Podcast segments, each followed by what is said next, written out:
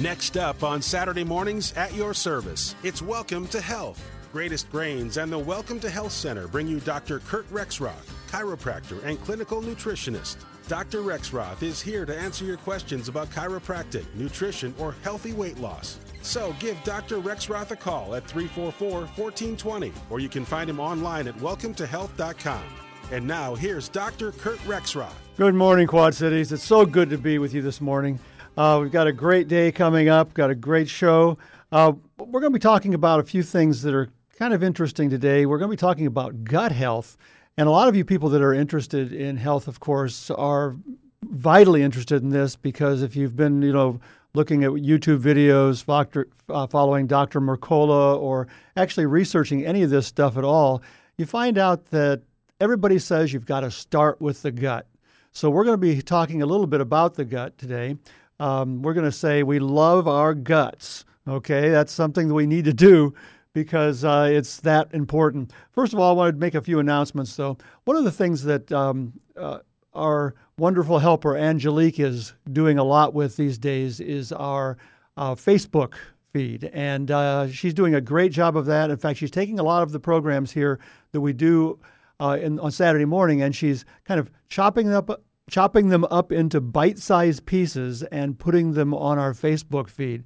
So, um, you know, if you want some of the the gems of the Saturday morning broadcast. Go to Facebook and you'll see some of those posted. And usually they're posted during the week sometime after the show. So um, if there's a particular one that you, you know, a particular uh, thing that interested you or that caught your attention or something that you thought you could probably benefit from, it's most likely going to be on Facebook. Facebook. So, um, you know, look at that. Also, of course, we've got the Tuesday evening seminar for weight loss, which is always a great time. We uh, will do that, you know, whether there's 20 people or one person, and uh, because we really are dedicated, we are committed to getting you the help you need when it comes to losing the fat weight. One of the things we do not find acceptable is the loss of muscle. A lot of the weight loss programs out there actually help you lose weight. And of course, muscle is heavier than fat. Fat is kind of fluffy, uh, muscle is compact. It's kind of the difference between a bucket of water and a bucket of uh, ping pong balls. You know, the fat is a uh, for those of you who are chemistry geeks, covalent compound, you know, not ionically bonded. It's loose, it's fluffy. Whereas fat is just like, I mean, muscle is just heavy. It's water laden, it's compact. So if you want to lose weight, you can lose muscle. But that's the unhealthy way to lose the weight. With the ideal protein protocol that we feature at our clinic, the thing you lose is the fat, and that's what you want to lose. Okay, now, of course, by the way, I have to caution you about this. You've got to overcome lots of the um, what we call well, they're excuses, but they're you know they're deep-based excuses. They are things that have helped you in your survival in the past. But you have to overcome things like you know, well, people expect me to be the life of the party, and to be the life of the party, I've got to eat like crazy. You know, I've got to I've got to drink and I've got to eat and I've got to do all these things to make sure that nobody thinks that I am in the least bit inhibited. Yeah. But um, are those people going to be there for you when you, as a matter of fact, say, well, I can't do this anymore because I've got diabetes? I can't do this anymore. I can't, I'm not going to be coming to the party tonight because I'm just sick and my energy is so low that I, I just can't do this. Are those people that you're showing off for in terms of how, you know, off the chart you know, great you are and how much fun you are, are those people going to be there when you can't get down on the floor with your grandchildren because huh, you can't get up once you're down there? Are they going to be there for you at that particular point? The answer is a clear no. They will be on the chair, not being able to get down for their grandchildren either, and not coming to any more parties. so, you know, kind of get over these excuses. Always think about the those things, those things that come up in the back of the mind, the things that you know say, "Well, I'm not ready to do that yet because I, et cetera, et cetera." Make sure you look at the implications of those things, not only just now, but long-term implications, the things that are going to dog you for decades after you reach a certain age or after you reach a certain weight where, you know, even if you do take the weight off at that particular point, it's going to be some real challenging stuff to get back to any kind of normal life. So think about those things when you are thinking about coming to the Welcome to Health Center on Tuesday evening at 6 o'clock and you say, you know, it's going to be a lot more fun. I'm going to be a lot more fun to my friends when I'm 60, 70, even 80, you know, because you'll probably make it to that, when I take care of this health problem now and learn how to make sure that my health is stable now. And I would encourage you to think of those things at this point because this is the right time. And what, what I mean, when are you going to do it? Whenever you do start the project, it's going to be one of those nows. So get there Tuesday evening, 6:30, and we will start talking to you about this. Start coaching you. Our wonderful coach Kay is. Uh, I mean, she's just absolutely incredible. We should get her a big T-shirt with "Coach" across it. Except the clothes she wears are so beautiful and stylish and everything. I, I, I couldn't stand that. In any case, so anyway, but get there Tuesday evening, 6:30. Well, what about gut health? What are the kinds of things that go wrong with gut health? Well, there's a thing that's around, and I'm sure many of you have heard of it because chances are that many of you have either been diagnosed with it or you've had friends that are diagnosed with it, and that's a acronym called SIBO. S-I-B-O. It stands for small intestinal bacterial overgrowth.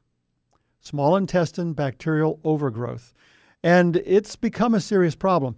And the reason that it's a problem is because you're not supposed to have many bacteria in your small intestine you're supposed to have buckets, loads of bacteria in your large intestine, in your bowel, in the colon. But you're not supposed to have many in your small intestine. Now, there'll be some there, of course. But the thing is that about, oh, I'd say 80% of your immune system is in your intestines, it's in your gut. And most of that actually is in your large intestine. But all the time, your immune system is trying to protect you from any kind of invading organisms. As a matter of fact, it starts right away in your mouth. Your taste, of course, informs you when the meat's gone bad. And uh, all of us have had that experience where we say, oh my gosh, that doesn't taste quite right. I wonder if I should swallow it. And then you swallow it and you find out later you shouldn't have swallowed it, right? That's where it starts.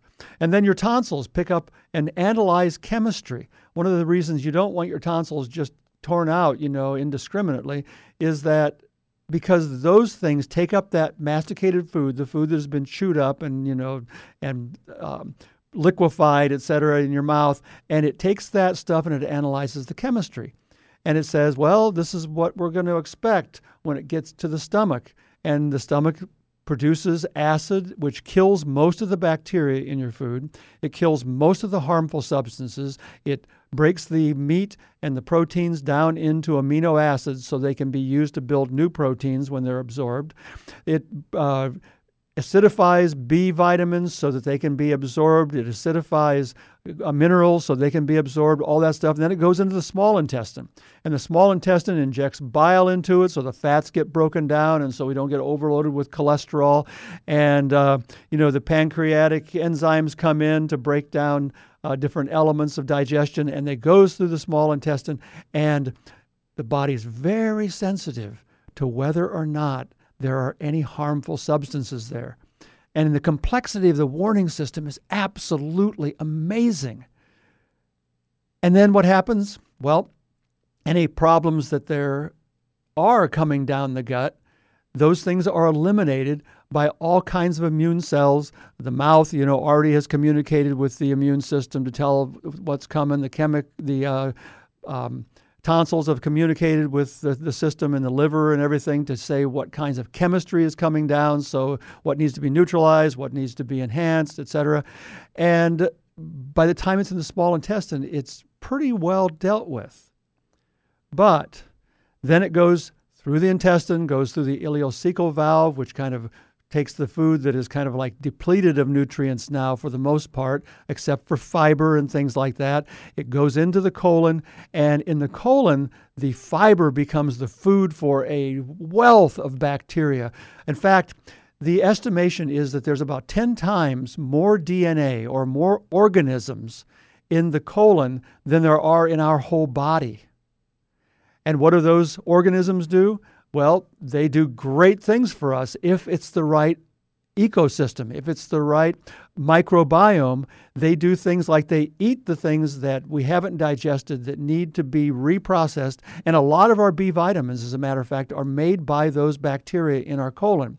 And then they're reabsorbed through the colon. A lot of our um, liquid is reabsorbed in the colon so that when the feces come out, they're not just, you know, it's not always diarrhea. And if you don't have all those bacteria in there, then it can really upset things. Now, are there ways of getting these this ecosystem in our gut back into shape? The answer is yes. That's one of the things we do a lot of at the Welcome to Health Center. We focus on getting the gut to work well again. Now, a lot of times there's a lot of competition because a lot of patients come in and they've cultivated gut problems and the gut problems are primarily cultivated by medication. Uh, one of the biggest problems with, with medication is neutralizing the stomach acid. Oh my goodness, you know, uh, you've got this, this acid that is there specifically for certain functions. It's there to make sure that things get broken down properly so they can be reabsorbed. And then what, we, what do we do? We neutralize the stomach acid, and those bad things come through unaffected not good. That kind of thing can be very damaging to uh, health because it can lead to malnutrition. Frankly, it can lead to um, it can lead to problems with allowing bacteria to come through that aren't supposed to have ever been in the gut whatsoever. One of the biggest problems in uh, the world today is, besides SIBO, which of course um, it's obvious how that can happen if, as a matter of fact, we let the wrong bacteria into the small intestine after it's in the stomach. And when that happens, of course, then that has a way of planting itself and then it starts growing in there. And frankly, to some extent, the more nutrition we give that, the more it grows. Because why? Because bacteria need nutrition too. And a lot of the nutrition we give bacteria is the same nutrition that we need. But then we do other things. We, we, we, when we neutralize the stomach acid, and what's, what are the ways we neutralize the stomach acid? Well, you know, the traditional, back when I was a kid, it was Tums. And that just plain neutralized it right in the stomach. But then we got more sophisticated medications that actually prevent the stomach from making stomach acid. And this is even worse because now instead of just taking the Tums when we need to neutralize the stomach acid to get comfortable, now it never functions properly. Whether we have acid reflux or whether we have heartburn or not, it's always reduced. And what does that do? Well, one of the worst things it can do, besides the SIBO, is it can actually allow deadly bacteria like Clostridium difficile into the gut. Now, Clostridium difficile has the name difficile on it, and in Latin, difficile, and if you speak Spanish, uh, difficile means the same thing, and that's difficult. Why is it called difficult? Because it's very, very difficult to get rid of. Most antibiotics don't even touch it. Most antibiotics will just, as antibiotics do, kill lots of bacteria. But since all the bacteria that are competing in the gut with the Clostridium difficile are now dead, but the Clostridium difficile has lived through it. Now it even has more real estate and it starts taking up more of the gut. And so by actually killing the bacteria in the gut, you help the Clostridium difficile. And it is absolutely awful. I mean, you talk about having problems now, you ain't seen problems until you start having problems with that. And it can actually be deadly. So, you know, you don't want that, obviously. But how do we get ourselves in these problems? We actually start taking medication for a temporary problem, and some of the times it's just a lifestyle problem. I mean, again, you know, as when we were talking about the the um, uh, Tuesday evening seminar for weight, you know, you're at a party and you just want to show off at how manly you are or how fun a partier you are, and you're going to do all this stuff that's just ridiculously stupid, but you don't care because well, you might have had a little too much to drink, and you're just you know doing this to, to you know be part of the, the life of the party, so to speak. And so you eat too much, drink too much, you eat too late, and now you're going to bed with a with a belly that's sticking out because of all you've eaten, and you expect that to be a good outcome? I don't think so. Because you now can't produce enough acid to digest all that food, even if you didn't take the proton pump inhibitors, even if you didn't take the acid um, reflux medications. And now, basically, you're letting food into your intestines that is undigested, full of bacteria that you are not defending yourself against well. And the whole process just is amplified or it gets started and you're, you know, in a bad way. So, what we're encouraging to do, of course, is don't do that, number one. Um, demonstrate instead how proud you are that you're a person of strength who is concerned with your health rather than a person who is, what would you say, more concerned with their party image than their health. Seems to me that in the end, people will admire you more for your strength of character in making sure you're healthy than in making sure that you're like thought of as a crazy person. well, when you're young, that's an important value, right? Maybe. But as we get a little older, the crazy person value just kind of like fades into the background, and you'd rather be healthy because it's a whole lot more comfortable on those off party moments when there's nobody around to show off for. You know, we're talking about gut health, and we're talking about the effect of gut health on generalized health. And it's very, very important. It's probably the central issue in nutrition these days. Because if your gut's not healthy, then you probably have malnutrition. And you know, you've seen these little um, these clips from from Africa and things like that, where the little children have the protuberous belly, and and that's usually a protein deficiency, and it's uh, a horrible thing. These children have a very difficult time uh, with their health because of this, and when they start that way. But if you look around the United States today and look at the number of people who have a protuberous belly, you have to wonder is that just from eating way too much? And it often is. But it could also be a protein deficiency. And how could that happen? Well, you have to ask the people whether they are taking the proton pump inhibitors, the acid reducing medications that were originally for, um, you know, uh, the heartburn and things that they were experiencing, but it's become something that is chronic. Namely, they're taking a medication that you're only supposed to be on maximally for two weeks, and they've been on it for years. And you have to wonder how much of that protuberous belly is actually a protein deficiency because they just aren't getting the, the digestion of the proteins and having the breakdown of proteins that they need. Also, of course, there's, there's another factor too. How many times do you know people or you have been on antibiotics in the last five years? Doesn't take very often. But what happens is then what you do is you destroy the bacteria. Remember, we said there are 10 times more bacteria in your colon than, um, it, uh, than cells in your entire body. And the truth of that is that the bacteria are helping you. They are there in order to balance things, in order to make sure that you uh, are getting the proper nutrition. They depend on you, and you depend on them. But the antibiotics can take them out. And one of the most powerful antibiotics that does that is an antibiotic that is hidden, and that is an antibiotic called glyphosate. Now, many of you will hear that word and you'll immediately know since it's been thrown around a lot. It's the uh, what, uh, Roundup that Monsanto has been you know selling for um, decades now, and saying is harmless. And they say it's harmless, and they their scientific justification for this is that it's harmless because it attacks a pathway in plants that human beings don't possess. That pathway is called the shikimate pathway, and plants have that pathway, and they found a way of genetically modifying plants so that the um, the plants that have the genetic modification don't die when you spray them with Roundup, but all the other plants do because you interrupt that pathway and it kills things. It kills the things that depend on it. All right? Now, that's interesting. I mean, that's amazing. It's scientifically, uh, wow, that's incredible.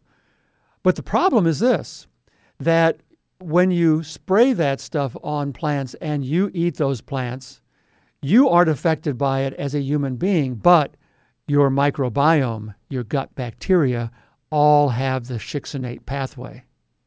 And so when you eat food that has been sprayed with Roundup, then and the Roundup residue is there, and the Roundup residue is in our water and everything else now because it's it's so ubiquitous, it's everywhere.